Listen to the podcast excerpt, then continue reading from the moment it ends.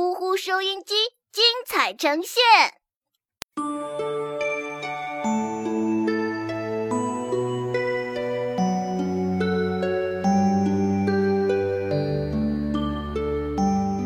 快乐出发。小朋友们，圣诞的钟声很快就要敲响了。在北极，雪山上的圣诞老人们又要开始忙碌了。他们有一个愿望大厅，在这个愿望大厅里面，穿着大红棉袄的圣诞老人们都聚集在愿望墙的前面，打开这墙上的非常精致的信箱口。就会掉出一个个五颜六色的大信封。圣诞老人们把信纸拿在手上，大声地读出信上的内容。这些信都是世界各地的小朋友们寄来的，上面写着自己的圣诞节的愿望。有的想要玩具车，有的想要新的文具，哦，还有想要漂亮裙子的，还有人想要天上的月亮呢。这些稀奇古怪的圣诞愿望，经常会把圣诞老人们逗得呵呵直笑。其中有一个圣诞老人笑得最开心，他就是我们圣诞特辑故事的主人公，名字很奇怪，叫做蛋蛋囧。听到蛋蛋囧这个名字，小朋友们猜猜看，它会长得什么模样呢？嘿嘿。一定是长得跟鸡蛋呃，或者是鸭蛋一样。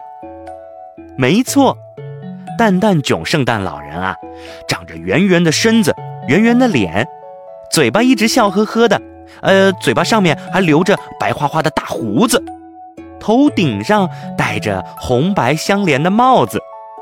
如果说蛋蛋囧一动不动地站在那儿，远远的看过去，呃，应该像一只长着白胡子的鸡蛋一样。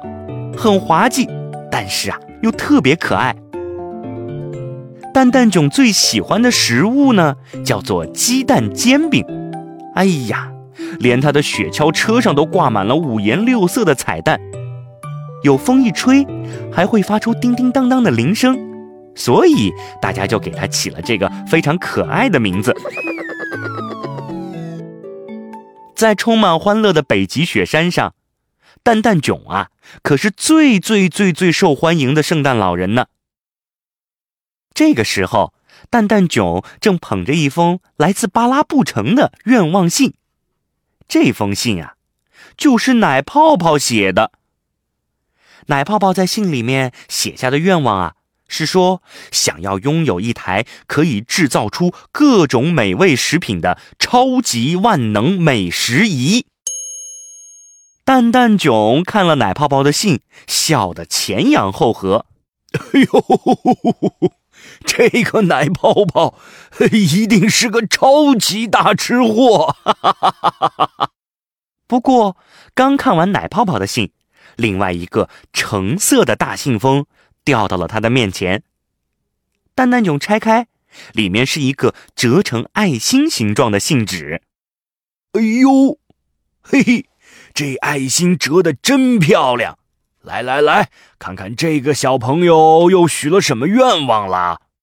蛋蛋囧迫不及待地把信纸打开，念了起来：“呃，亲爱的圣诞老人您好，我叫菠菜。亲爱的圣诞老人您好，我叫菠菜，是一个居住在巴拉布城的小盒子。今年的圣诞节。”我希望能够有一个美梦制造机，把它送给我的好朋友格鲁，因为格鲁的爸爸妈妈在一个遥远的星球工作，已经好久都没有回家了。格鲁跟着爷爷奶奶住在城外的小木屋里。今年的圣诞节，他们连圣诞树都没有准备，所以我想通过我的圣诞愿望送给他们这个礼物。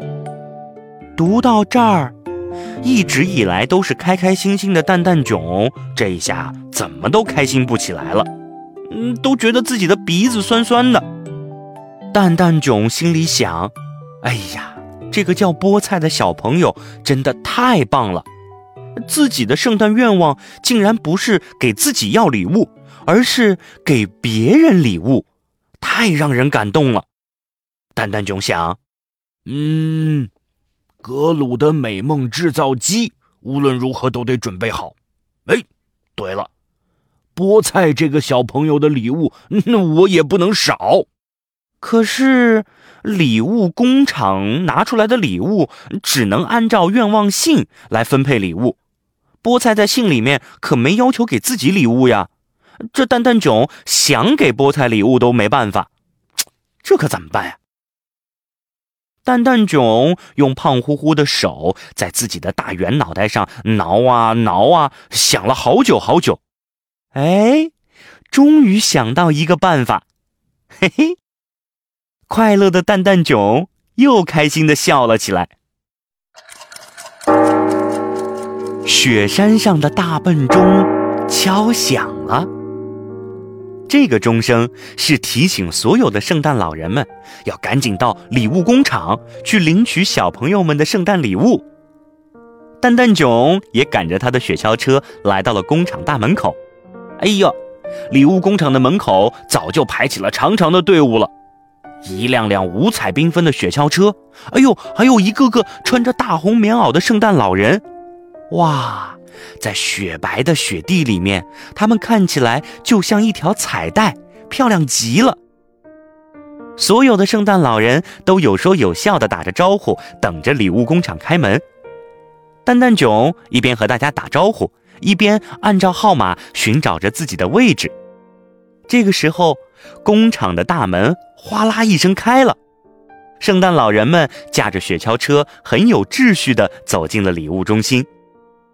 蛋蛋囧赶着麋鹿来到了六十八号管道口，这儿就是他的礼物打包点。蛋蛋囧刚把雪橇车摆好位置，一个大包裹就从管道里面掉了出来，哎，丝毫不差地落在了雪橇车的拖箱里。接着。蛋蛋囧驾着车来到了另外一个窗口，从身上掏出一张卡片，在一个仪器上一刷，显示屏上出现了蛋蛋囧的头像。哎，又一个漂亮的礼物盒被推了出来。啊，这是蛋蛋囧自己的圣诞礼物。没错，圣诞老人在圣诞节这一天也会有圣诞礼物呢。离开了礼物工厂，蛋蛋囧和其他的圣诞老人们一块儿来到了圣诞雪山另外一边的时光门。只要通过这扇时光门，就可以离开北极，到世界各个地方去给小朋友们送礼物了。奇妙的时光门发出一闪一闪的亮光，把圣诞老人们和他们的麋鹿、雪橇一个个的送出北极，开始礼物派送的。世界旅途了。